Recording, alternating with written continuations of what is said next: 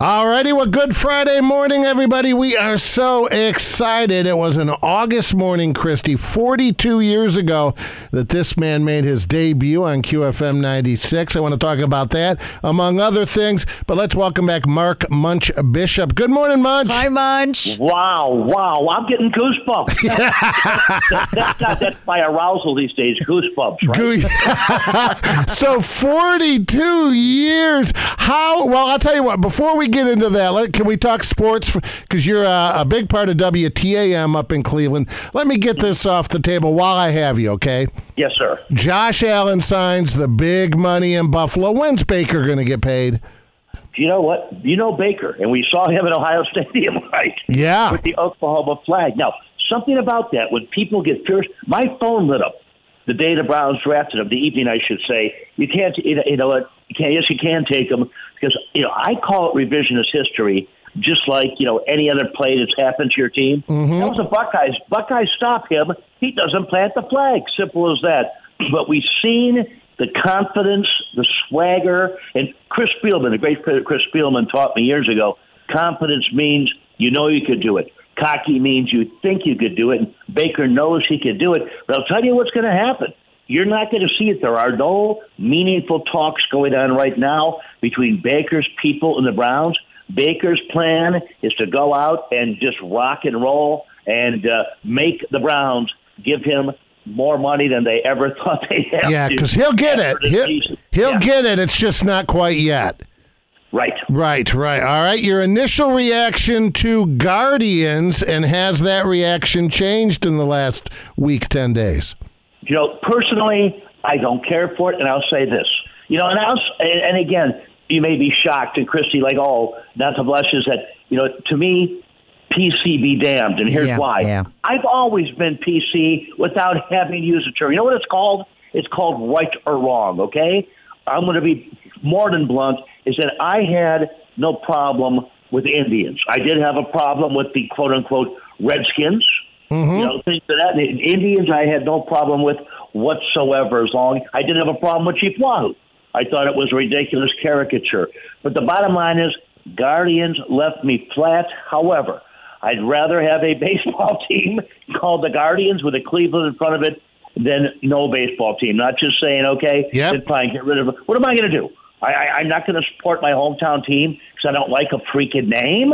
It's ridiculous. Is the name somewhat lame? Yeah. Right. It's like, hey, let's go, that kind of thing. And I also noticed that all you have to do is put a G-U-A-R in Indian. Exactly, right. Yeah. Is that I don't mind, but the logo with the G and the wings, that's real freaking lame. They got to come up, with something else. However, a guardian, maybe a dude with a sword or something. Oh, but you can't do that. So he's got a sword, he's going to stab something. Yeah. It's a slippery slope. Exactly. And they'll always be the Indians. Now, hey, Munch, I gotta say this. So your time with us, with Jerry and I, kind of overlapped a little bit. I was probably where I worked with you for maybe a year and a half before I knew your name was really Mark, because I've only known you as Munch. So how did you get the nickname Munch? It goes back to high school. It was silly. Played organized basketball in school as a freshman and sophomore, and then junior and senior year went to intramurals. And I have a buddy, and boy, we have stayed in touch all these years. That's a few years ago. Okay, actually coming up on the 50th high school reunion. And one time we were playing a game, and at my height, 5'9", I don't consider myself to be quote unquote a height impaired person. However, when you're playing basketball, you are. So he started calling me Munchkin. I thought it was just going by the wayside. When I went to Ohio State, living in Lincoln Tower, playing intramurals at Ohio State, somebody, look across the court, there's somebody from my high school we played with, started calling me Munchkin. The guys on my team lit up. And so they was calling me Munch. And it just kind of went by the wayside. Then, of course, in 1979, is that ancient history? Yeah, after conversations to come on and do sports, is that Tom Tuber was our PD at the time, now retired outside of Madison, Wisconsin. Right. And he said, I understand Mark Bishop is your name. I go, I'm glad you could figure that out. But He goes, we have to have something else. Were there any nicknames? And I'm like, well, yeah, but it hasn't been used for a few years. People used to call me Munch. He goes, Monday morning, when you start, he goes, we are going to have, you'll have your new name.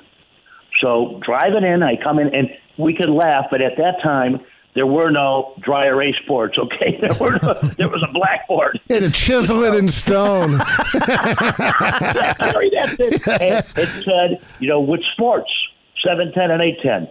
Munch, the morning madman. And there you have it. And it just stuck through all these years. And an integral part of QFM 96's iconic history. You outgrew the whole sports while you were the sports director, all things sports, and then you became such a big part of How long were you technically actually with the radio station? How many years? You know, from 79 through 90, so years, and then back in the mid-90s before the quote-unquote sale of the station, so doing that. And, you know, it's such a dear part of my life. It's funny, too, when we mentioned 42 years of doing this, because I was speaking to a high school football team the other day. Don't tell my doctor, because I'm still not supposed to be out of the house. Okay. And we were talking, and a young man, it's an inner city school, John Marshall, asked me how long I've been doing this. And I said, 42 years. And he looked at me and goes, well, how old are you now? I said, 50. And he goes, you know what? You must be a blank and child prodigy. and he didn't say blank. And the coach looked at him and said, Jerome, give me 50 push-ups. I said, not, Coach. He was just expressing himself in the right way. You know? So I guess I was a child prodigy when I started off. But we you know, Christy mentioned overlapping with your time, and you and I had overlapped. But that being said, both her and I, we really kind of miss those heady times of Officer Al and you and the party days the 80s at QFM. Gary, what kind of days? They were heady times. Did you remember? You may probably don't remember. Think about what we used to do. I remember once selling 50 gallons of Long Island iced tea for a Secret Santa charity, and it was 96 cents. And I was on the air live in the afternoon saying, I can't think of the place. It was up on Bethel and Sawmill. It was kind of like a Friday's knockoff, but locally. Okay. And, you know, saying, basically on the air, come and drink. Buy these drinks for 96 cents. It all goes to Secret Santa. And we would do things like that. And people have asked me before, too. And if you remember, we actually had something with the patent wags at the time. Yeah. That we were going to stay, and I joined them, we were going to stay awake in the studio, stay on the air until Def Leppard said they were going to come to town. Or was it Loverboy? If it was Loverboy, it shouldn't have been, okay? Yeah, it shouldn't have been all right for that. We signed on Monday morning, and I think finally we got a call Thursday morning about whoever the band was going to come to town. And people say to me, how did you stay up? And I just said a lot of coffee, okay? Coffee. This was early 80s. That's all I'm going to say. It's limitations, Jerry. I'm okay with that, right? Yeah, well, speaking of that, how's your health these days? Because you got a few years on me, brother. Well, you know what? Today, speaking to you, I'm feeling 10 out of 10. As you know, Jerry, I sent it to you. Christy, I was remiss, is that... 6 weeks ago today, I'll get it right, I had open heart surgery, which was a shock to me because I was in a hospital to have a polyp removed from my vocal cords while I was going to horse during shows. And you had no idea. I mean, you were going in for just, you know, the treatment, and then they discovered this. Boy, you're fortunate. Yes. No kidding. Yes, and it was like a pre-like checkup. Because for the polyp, they had to put me under, and they wanted to know how much my body can handle. And this wonderful young woman, she goes, you know what? No one listens to the stethoscope like I do. She just says to me, she goes, don't be alarmed, but I hear something I don't like with your heart. So before you know it, I'm doing an AKG, I'm doing this, I'm doing tests I never even heard of before, okay? Yeah. And this was on Tuesday the 29th of June. And I'm usually horrible with dates. This one I'll remember a long, long time. And I had another test. And they wheeled me out to the little waiting area, and my wife came in, and I said, honey, can I have my clothes? And she goes, that's why they sent me. And she goes, you're not going anywhere for a while. And I said, why? And she said, they found this, this, and this. And 2 days later, as I was wheeled in and fist bumping everybody in the room, and the doctor, and I see these huge lights on top of me, and I said, "What's that?" He goes, "Oh, dude, Munch," he goes, you're the feature attraction here today." And I believe my last words before I went out was, "Let's rock and roll." It's always been part of me. And wow. I had a order replaced, a valve replaced, and a left main artery, which I'd never even heard of before. And that was replaced. And Chris, you hit it on the head.